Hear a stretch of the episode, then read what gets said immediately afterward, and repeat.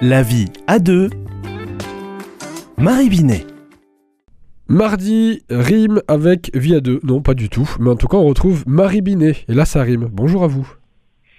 Bonjour Jonathan, bonjour à tous. Alors ce matin, on vous retrouve euh, pour une nouvelle chronique. Dites-nous en plus. La coparentalité. Et oui, nous allons parler coparentalité. On parle énormément du couple conjugal et il y a euh, une coexistence avec le couple parental. Et ce couple parental, il demeure tout au long de la vie des enfants, même si les parents se séparent.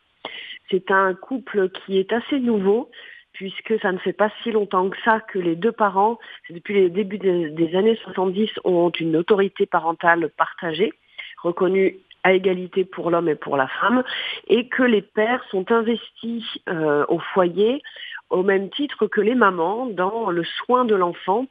On en parle régulièrement des papas qui maintenant euh, changent euh, les, enfants, les habits, font les repas et puis bien sûr peuvent se lever la nuit ou de toute façon garder l'enfant pendant que la maman part faire un week-end.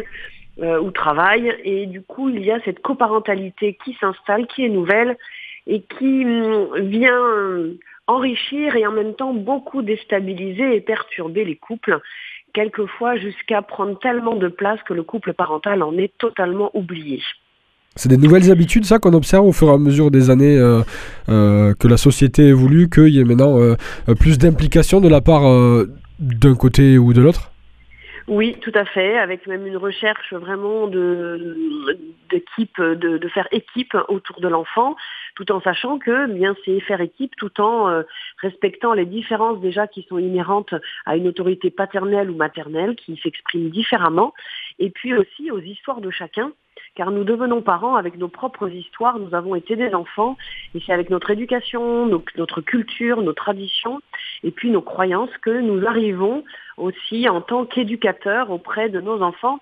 Et quelquefois, eh bien, nous avons à nous confronter à l'autre, et ce n'est pas toujours si simple. Pourtant, ce chemin de coparentalité est rappelé par le pape François.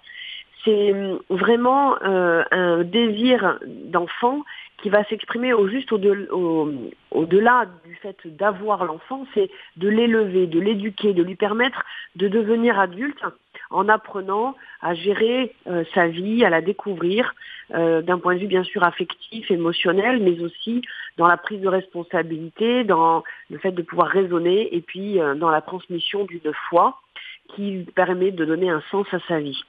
Le projet parental, il est essentiel autant que le projet conjugal, parce qu'il permet au papa et à la maman, au père et à la mère, d'échanger sur les valeurs éducatives qu'ils ont. Et bien sûr qu'il est beaucoup plus facile de créer un couple quand on a des valeurs communes, et il est aussi bien plus facile d'éduquer ses enfants lorsque l'on a des valeurs éducatives communes.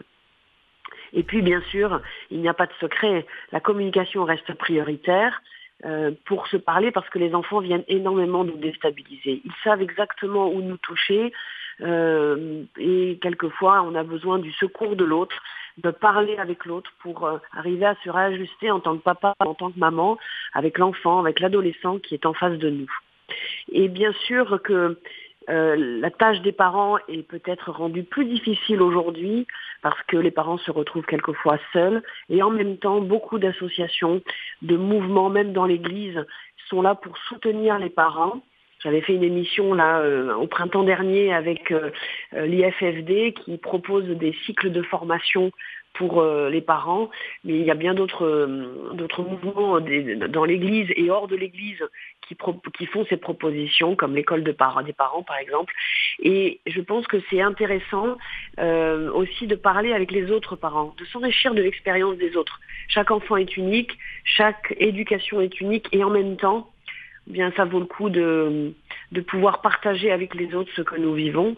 Et eh bien, on arrive bientôt à Noël de, de, confier chacun de nous, chacun de, de nous parents, euh, à Marie et Joseph, qui ont été parents, qui ont fait cette expérience. Ils ont eu peur de perdre Jésus hein, au temple. Ils ont euh, pris soin de lui et ils ont été, je pense, réellement dans cette coparentalité à prendre soin de cette vie qui leur était confiée. Eh bien, merci beaucoup, Marie Binet, pour euh, ces belles paroles, pour terminer cette chronique. On vous retrouve avec plaisir la semaine prochaine. À la semaine prochaine.